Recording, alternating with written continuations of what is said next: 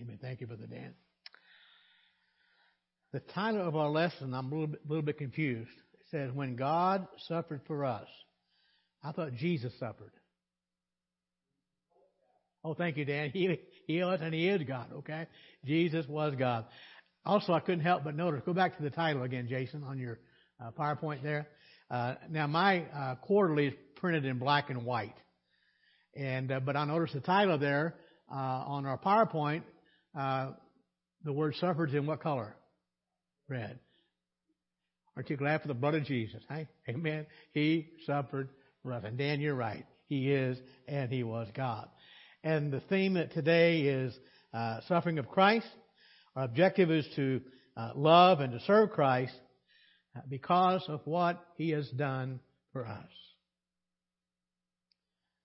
I still stand amazed what Christ has done for us. Uh, Brother Paul and I were talking at the hospital one day this week, uh, and we were sharing. We both agreed we were still overtaken by the fact what Jesus did for us as sinners. He took our place. And we, we certainly want to rejoice over that, but also love and serve Him because of what He has done.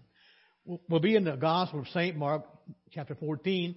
Our text will begin in verse 32 down to verse 65.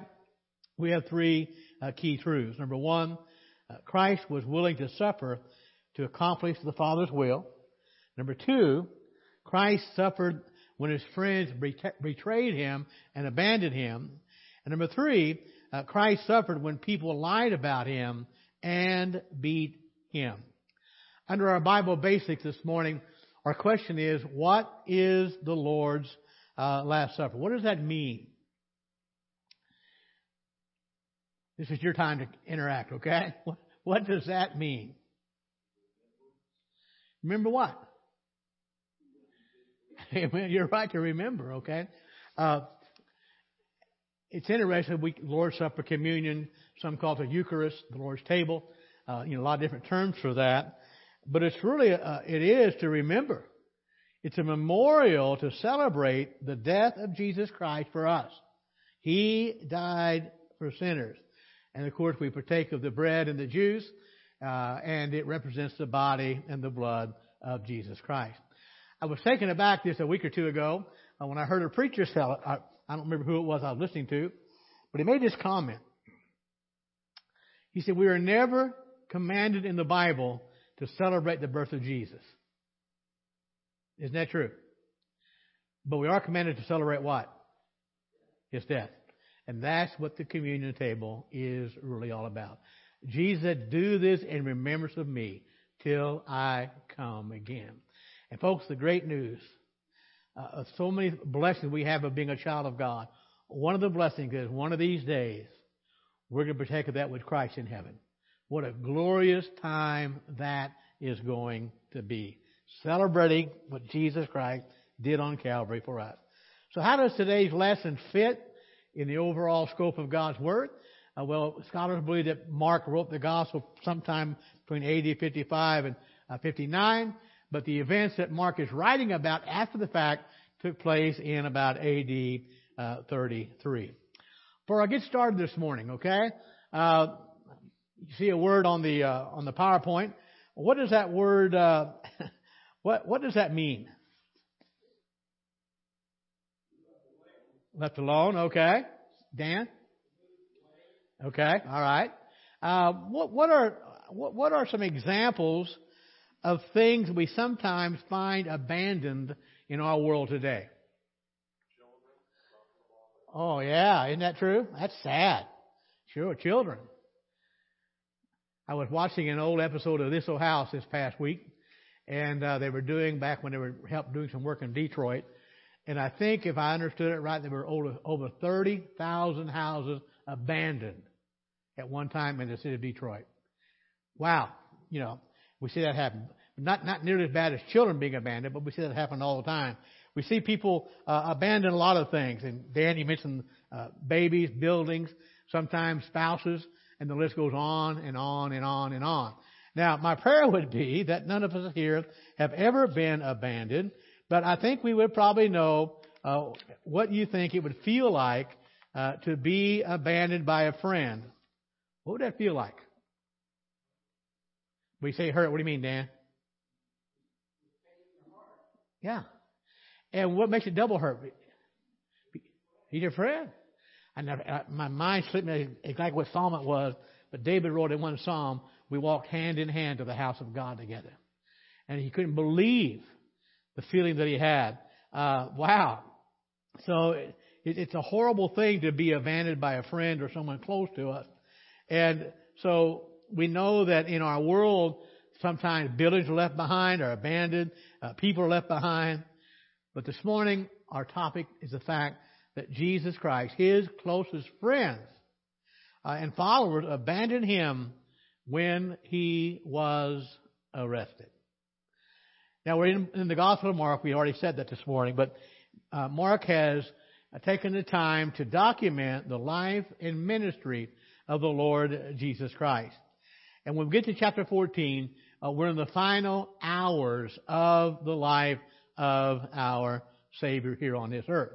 Uh, so, and again, Mark is the shortest, the shortest gospel, and so there's a lot of things packed, if you will, in these verses in today's text. And please understand, Mark gives a lot of detail in these few verses in regard to the suffering Christ went through that we might have the gift of salvation. Our first key point is this, that Jesus was willing to suffer to accomplish the Father's will. And let me stop here before we read that. If you were here on Wednesday night, uh, we've been looking at the person of Christ, uh, how he was fully God and fully man. And we also discovered that as a man, he functioned as a man, as as the Savior deity. So the deity and man worked together. They were distinct, but they could not be separated. But also understand, as a man, Christ also had a will of his own. But it never went against the will of God. And we're going to see that play out this morning in our text. So let's read verses 32 through verse 42.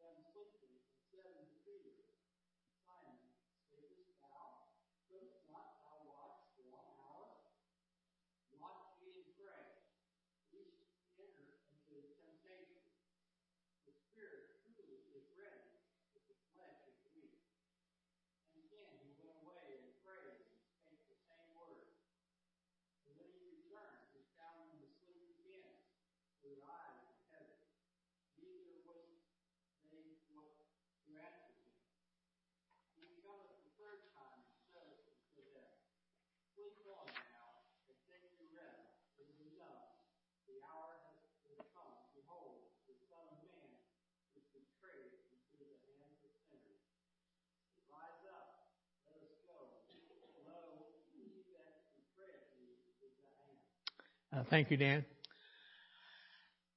I think most of us are familiar with this story. Uh, Christ had celebrated the Last Supper with the disciples, and the Gospel record the fact when they were finished, they sang a hymn, and then they began the journey, the, the slow, the, the short walk to the Garden of Gethsemane. Now, my question is, what is about to unfold in this text? Going to be arrested and betrayed. My, that must have surprised Jesus. What do you mean, no, Wayne? He knew exactly what was going to happen. Now remember, uh, Mark was not one of the original twelve, and most scholars believe that Mark wrote his gospel, of course, inspired by the Spirit of God, but based on the testimony of Peter. But nonetheless, Mark is sharing uh, what Peter had re- revealed to him about this particular night. But we also need to understand, and, and you're right, Wayne, Christ was not caught off guard. He was not surprised. In fact, if anyone was born to die, who was? Jesus was. And every day he lived, from the time of his birth, every day the shadow of the cross loomed over his life. The fact of the matter, we know from Scripture, Isaiah in chapter 53 prophesied about it, that he was going to die for the sins of the people. When Peter preaches in the book of Acts, in chapter 2, he reminds them in chapter 4 again that they crucified Christ, but because it was the counsel and the will of God. They were they certainly played a part, but this had been the will of God from eternity. So we have to understand, it has always been God's purpose once man sinned. Well, let me back up from the foundation of the world. That God would send His Son to die for our sins. So that being said, knowing that, like you said, Wayne, Christ wasn't taken by surprise. He knew it. So therefore, it had to be easy for him to do it. No, it wasn't easy. Not at all. And I think it's important to understand. Well, let me ask, do you think this was a heavy burden on him? Yes, it was. In fact, he staggered at the thought of what was going to happen. He knew he was, he was going to bear the wrath of God. He knew that he would die on a cross and for a moment be separated from perfect communion with the Father for the first time in eternity. And it wasn't easy for him to do.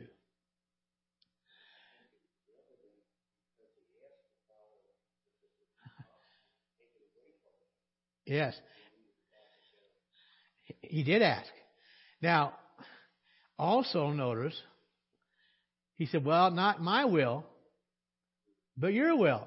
So again, two different wills there, but he never contradicted the will of God. But also understand, by Jesus' own words, he was distressed to the point of death. That's how heavy this burden was on him.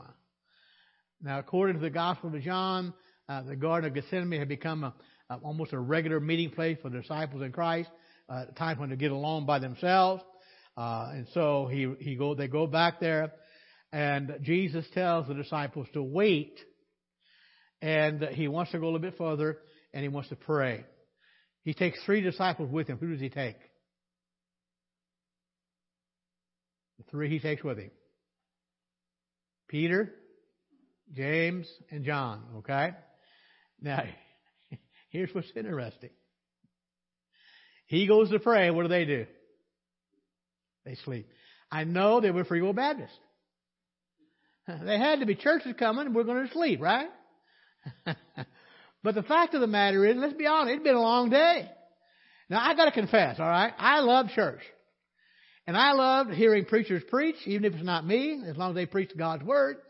And, but I remember back, and we I've been blessed to have good pastors that could preach, alright? And I, I remember sitting right there, and I didn't have to count my pew, I knew it was the second one back, okay? Okay, Mike and Sandy, I knew where I was sitting. But anyway, uh, I'd sit there sometimes and fight to keep awake. Now you don't need to confess, but you know you do too, alright? But the fact of them, it had been a long day for these guys. And remember, they were disciples, but they were also what? Human. And they were tired and they were weary. But they fell asleep. Now, by the way, it's, it's tough. We know I, I, I believe the text indicates certainly Jesus said, you know, pray with me. You know, you know, bear with me here, but they didn't. Okay. Anyway, so overcome. Stay there, he said to James, Peter, and John. Stay alert and keep watch. Now, again, he goes a little bit farther in from Peter, James, and John. And like you said, Wayne, what did he ask? Yeah. If there's any other way. if there is any other way. Now, every time I read this particular uh, section of Scripture, whether it's in any of the Gospels about Jesus praying that about the cup, if you remember when James and John ask about sitting, you know, either side of him in heaven, Jesus asked them a question: Are you willing to drink of the cup I'm willing to drink of? And what cup is he talking about? Of dying, okay? If, he, if it comes uh, to that. So he's talking about this cup is not a literal cup, but I want to tell you it hurts worse, right? It was more painful. He was speaking about his impending suffering and his death. Certainly, probably including the wrath of God against sin that was poured out upon our Savior while he was there on uh, the cross. By the way, this is only the third time that Mark records Jesus praying. Doesn't mean it's only three times he did it, uh, but only three times Mark recorded it. I think back in chapter one and also uh, in chapter six. But a very important prayer as Christ was praying here that night. Now here's what's interesting. And Wayne, you've already said it, and correctly so. He prayed, Lord, not my will, but what? But your will. So whose will was Christ committed to? God's will. He was totally committed to the will of God. Now, remember, we talked about this Wednesday night. He was distinct from the Father, his will was, but it was not contrary to the will of God. Nowhere was it was, not even here as he prayed this night before uh, the crucifixion. But nonetheless, in very much anguish uh, and, and uh, distress, almost to the point of death. In fact, one of the Gospels says he, he prayed so hard that his blood, I mean, his sweat fell like great drops of blood. Now, I don't think, I'm not sure that he sweated blood. That's debatable, but it's just showing how hard and fervently he prayed. So uh, I want to say today, I don't think Jesus prayed one of the now lay me down to sleep prayers, do you? He agonized. He agonized over the impending trials and suffering he was going through. That's interesting. Mark writing the gospel sort of as a after the fact, of course. He names Peter and James and John as the ones Jesus chose. But it's interesting when Jesus speaks, he doesn't call Peter Peter, he calls him Simon. That's the first time he used that word for Peter since he called Peter as one of the apostles back in Mark chapter 3. But it's interesting. Jesus had asked Peter and James and John to watch and pray. And what they do? Fell asleep. Now, again, even in his anguish, he had compassion. And he says, I know the spirit is willing, speaking to Peter, but I also know your flesh is weak. Now remember, what did Peter say about denying the Lord earlier that night? What did he say about that? I'll never do it. They may all, but Lord, here I am. You know, write my name down. I'm not going to do it. Now, did Peter meant what he said? Sure he did. So his spirit's willing, even here. That's why Jesus, your spirit is willing, but your flesh is weak. And here's the thing we need to realize. And not, not only does this apply to Peter, but it applies to us. No, how, no matter how honorable our motive might be, no matter how pure our motives might be, sometimes it's difficult physically to hold up under. And that's where Peter was.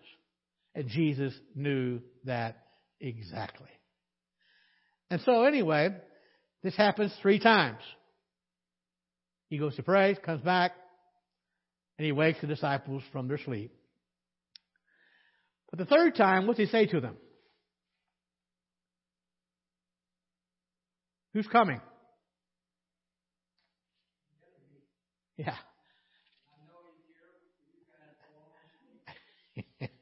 How do you know he was there, Dan? He didn't see him. He's God, the Christ man, the God man. Our betrayer is at hand. I'm wondering if Jesus thought, well, I wonder who that guy is. No, he knew. He knew exactly who the betrayer was. Let's apply it. Submit to the will of God no matter the cost. Now I got to tell you, folks, that was so easy for me to read that to you this morning. But is it easy to do? No. It is not easy to do. All right, Jesus prayed, Lord, not my will, but your will be done. So my question this morning for way of discussion is when is it difficult to submit to God's will? When's it difficult to submit to God's will? Maybe not always, but I would say 99.9% of the time it might be, right? Uh, how about when we want, when we want something different? Does that make it difficult? Or how about when he's asking us to do something difficult? Not so easy to submit to the will of God when those things happen in our lives. So the question would be then, even when it's difficult to submit to the will of God, why should we still do it? When it's difficult to submit, why should we still com- submit to the will of God? Why? Say it again. Well, again, but again, even when it's difficult, why should we go ahead and submit to God's will? Yeah, why should we do it? Say it again. He asks us to, and guess what else? His will is best for us. It is the best thing for us, for our good and for His glory. So number one, Jesus, our Savior, was willing to suffer to accomplish the Father's will. Okay? He did it for us. Key point number two. Jesus suffered when his friends betrayed and abandoned him. Somebody read verses 43 through 52, please.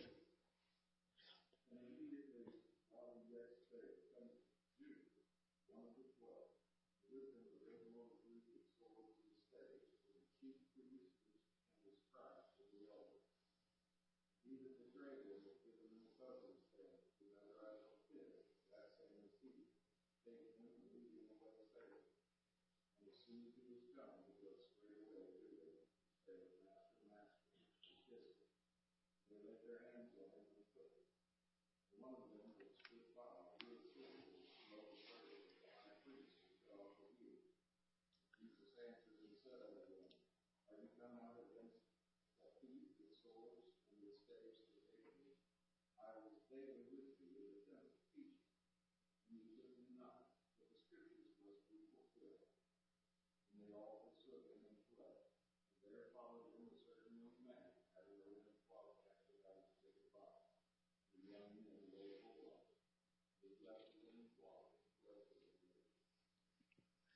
Wow.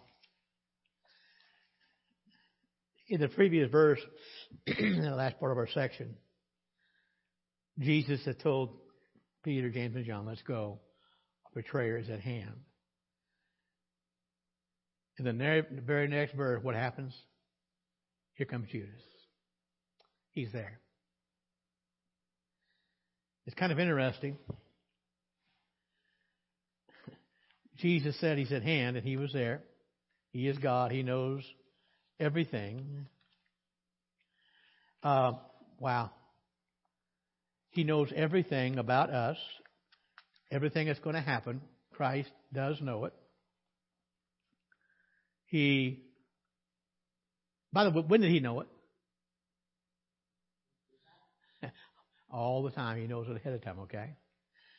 And we know that except for a few women and maybe even John, all of Christ's followers fled. What did Peter say I would never do? I won't do it. But they all did. But here's what's interesting. Who was the one who betrayed him? A disciple, Judas.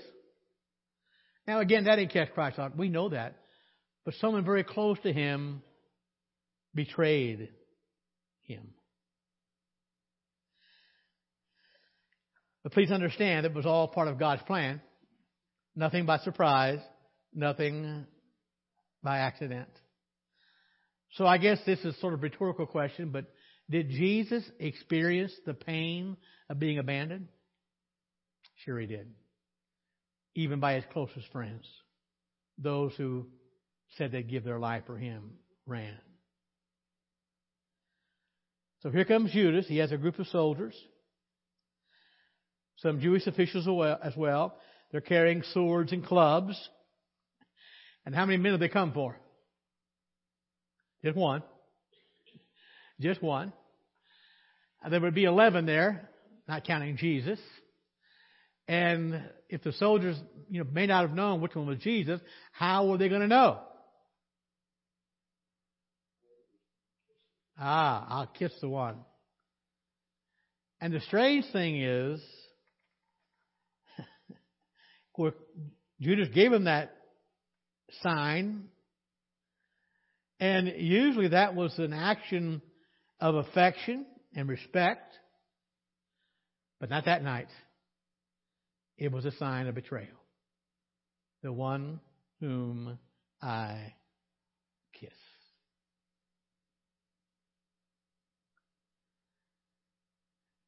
Now, again, having read all the gospel accounts of this night, when Jesus approached the soldiers, they actually fell back originally. Not by command, but being in the presence of his power. But anyway, on that night, one, one of the disciples, Mark doesn't name him. John says it was Peter, took out his sword and cut off one of the servants, high priest, cut off his ear. Now I heard one preacher say, he said Mark, I mean, I'm sorry, Peter was a bad swordsman because he meant to cut his head off.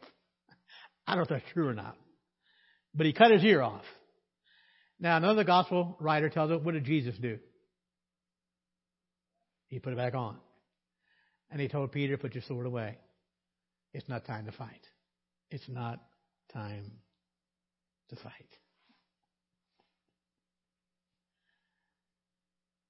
Now it's interesting. Would you agree that they were treating Christ like a, an armed, dangerous criminal? I mean, they came with swords and clubs. Meaning what? We're ready for what? Yeah, if we have to. You know, we're going to take you. In other words, you're leaving here tonight with us. We've come to get. Now again, he never resists the arrest, but he does kind of. I don't know how, how to say this. He does kind of stick a knife in her in her pride. He said, "Look, I've been teaching in the temple all week long. Every day almost. And, and, and you, you could have arrested me on several occasions this past week in broad daylight. But they chose to do it when? What do you think that was, Dan? Ah, that's the key. They were cowards. They were cowards. Because they knew if they did it in the daytime with people around, they'd have to fight more than Jesus, wouldn't they? All right? They were cowards. But again, remember, all of this that takes place was fulfilling the scriptures. And Jesus submitted to their evil schemes. Now remember, I think it was when Peter cut off the servant's ear, I think the servant's name was Malchus. Jesus told Peter, hey, Peter, if I wanted to, all I have to do is say the word and who's going to come? Twelve legions of angels. I don't need your sword, Peter. But he didn't do that. He didn't resist. Now, according to verse 50, everybody fled. Nobody. Not even Peter. stayed there with Jesus. And Mark offers a other unknown tidbit of information. So there's one fellow there who had a, I guess he came out so quick, he had a sheet over him. And as he left, they tried to grab his sheet and it pulled it off of him. And this guy ran home naked. Don't know why it's there, but most scholars would believe that Mark's writing about himself. Didn't name himself, but who else would have known it? Except Mark, to put it that way. But nonetheless, all this happened to fulfill the prophecies about Jesus Christ. So, in application, we have to be prepared to stand alone for Christ. Now, there's something I learned early on as a Christian. Even among Christian people, a lot of times when you stand for the principles of God's Word, you will stand alone. You don't know how many times I've had people say, well, what about, there's no what about it. If God's Word says something is wrong, guess what? It's wrong. It's wrong for me. It's wrong for you. It's wrong for anyone. But the sad thing is, they left Christ all alone. So why is it difficult for us sometimes to follow our Lord when those around us don't follow Him? Why is it difficult? That's it. That's it. Yes, absolutely. Can we call that the herd mentality then? I don't know if that worked there or not. But we want, you know, we don't want to be different. We don't want to stand out. Uh, you know, we, we don't uh, want to feel pressure, uh, you know, to, to do what others are doing. So sometimes it's difficult to follow in those situations. Have you ever been the only Christian in a certain situation, certain group? It's tough. It is tough. When I was in supervision at General Motors, uh, they were having some kind of a party. It was a had to be a weeknight. I think it was a Wednesday night. And uh, I don't remember how they put it, but they said you, you all had to be there. And so I, I of course, I knew the uh, superintendent of the paint department, knew him for years, and I went up to him and I said, I, am sorry, I don't mean to be rebellious. I can't come. And he asked me why. I said, well, number one, there'll be, be a lot of drinking and carousing going on. I don't want to be part of it. Number two, it's a church night. And uh, I said, I'm sorry, but you know, I just I've got to stand by my principles. And uh, I didn't lose my job. I thought maybe I might, but uh, it didn't matter.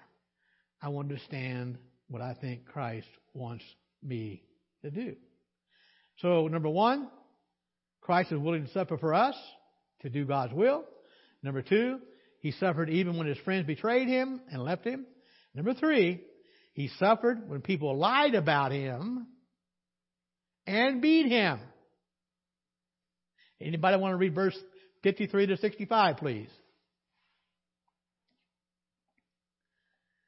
And they led Jesus away to the high priest. And with him were assembled all the chief priests and the elders and the scribes. And Peter followed him afar off, even into the palace of the high priest.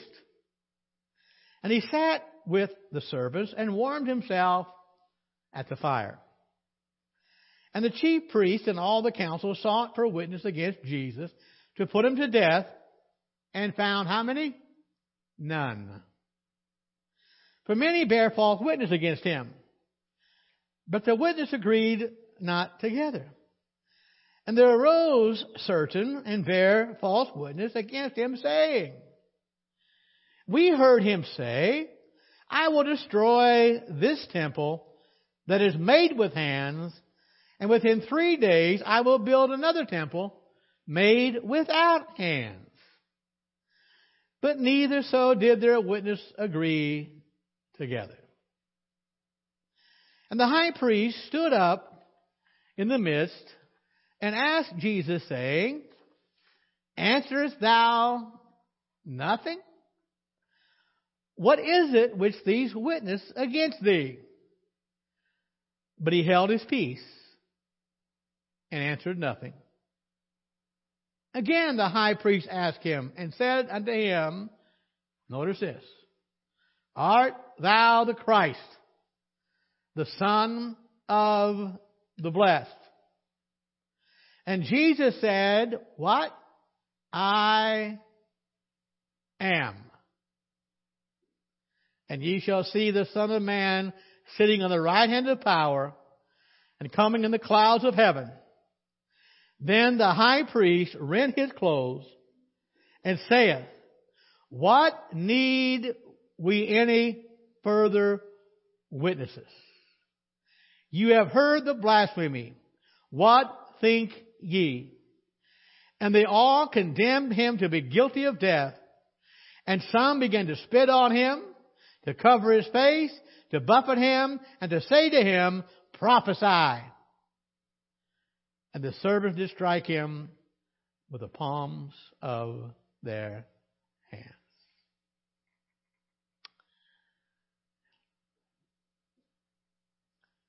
They take him from Gethsemane, and he goes what will be the first trial of the night. Three were religious, three were civil. you know, these Pharisees were so intent on crossing every T and dotting every I, but the law says you cannot hold a trial at night. What they do? They held a trial at night. When they had taken Jesus to the governor's palace, the praetorium, the Pharisees wouldn't go in. Because if they went in, that was Gentile territory and they'd be defiled on the Sabbath. Never mind the lying and the scheming. We don't want to be defiled with Gentiles. So they take him before the high priest and then before the Sanhedrin in verse 55. And the accusation was that Jesus had threatened to destroy the temple. Now he didn't. He did tell the disciples there'll be not one stone unturned, uh, uh, not not that won't be destroyed. He did say it's going to happen. He prophesied that. But he also said, destroy this temple, and I'll build a new one without hands. But he wasn't talking about that temple. He was talking about the temple of his body. It'll be raised again. But the problem was, according to the law, you had to have two witnesses before you could put somebody to death. And they had several witnesses. And, and by the way, unlike our government, they weren't afraid to bribe somebody. Amen. They'd bribe you to get a testimony. They'd pay you for a false testimony. But they couldn't get two false testimonies to agree together. So the high priest is so frustrated. He, he says, Don't you have anything to say? Why aren't you answering us? And Jesus never said a word. By the way, how many know that's like another fulfillment of, John, Isaiah 53? He was led to, as a lamb to slaughter. He never opened his mouth. So then the high priest asked him, I simply want to know, are you the Christ? Are you the Son of the blessed? Meaning the, the Son of God. And Jesus said, he uses two words, I am.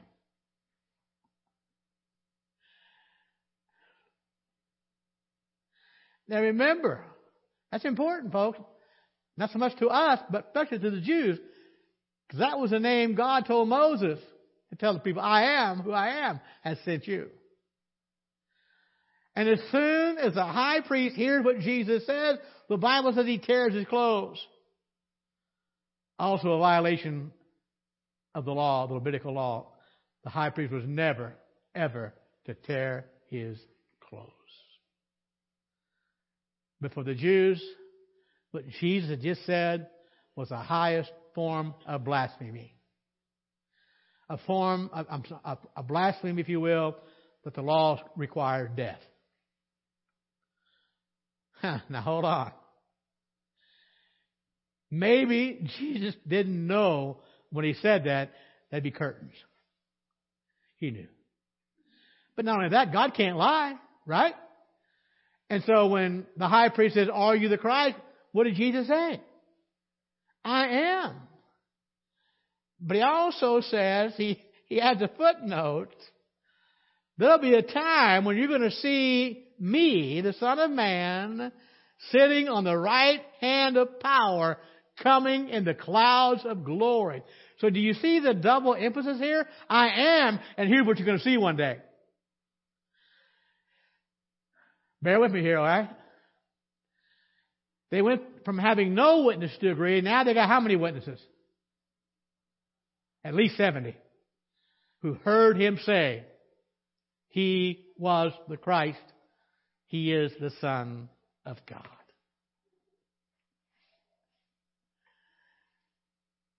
Wow.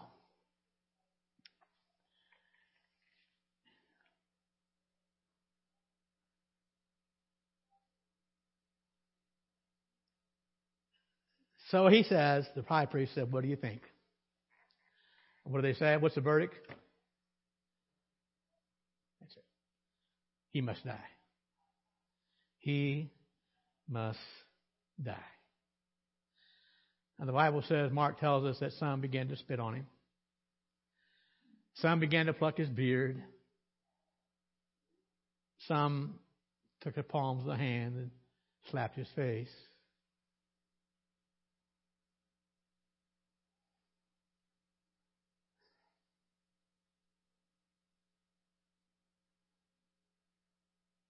Some covered his face and said, Now prophesy to us. Oh, what a sad day. Now, I don't know about you, but I, I, I think about that. It, it sends chills up my spine. Because one of these days, those men are going to stand before God. And they're going to know that they crucified the only Savior God whatever sin. And my friend, what a day, awful day that is going to be. Any question or any comment about our lesson today? Anything at all? How much time we got left, Jason? We got five minutes. Oh, good, good, okay. Now, by the way, uh, we mentioned the Sanhedrin Council. Do you know what that was? What, what, could we, what could we compare in our country today to the Sanhedrin Council? Supreme Court. It's the highest council in the land. Uh, if you remember back in the days of Moses, when uh, Moses' father-in-law came, Jethro, to visit with Moses, and he began to see what Moses was trying to do by himself, he said, "Man, Moses, you you you've lost your mind. You, you're trying to do too much at once. You know, appoint some men to help you with the lesser issues, and divide the people up among these seventy men, and let them handle them." things they can handle. If they can't, let it bring it to you, but don't try to do it all yourself. And so many believe that's where the Sanhedrin Council got its beginnings uh, from those 70 men, but nonetheless, they were the ruling factor uh, in that particular land in the New Testament time. Also, uh, there were several different religious groups, but the two main ones were the Pharisees and the Sadducees, and they didn't get along. They couldn't agree on hardly anything, but one thing they agreed upon was Christ. He needed to be crucified. So they came together to do that. So here's our application. We need to follow the will of God, even though we think we might be persecuted for doing that. Let's stand together. Next week, by the way, we'll be in Mark, uh, the last part of verse, chapter 15 and 16, from death to life. Father, thank you for your word. We love you so much. In Jesus' name I pray. Amen. God bless each one.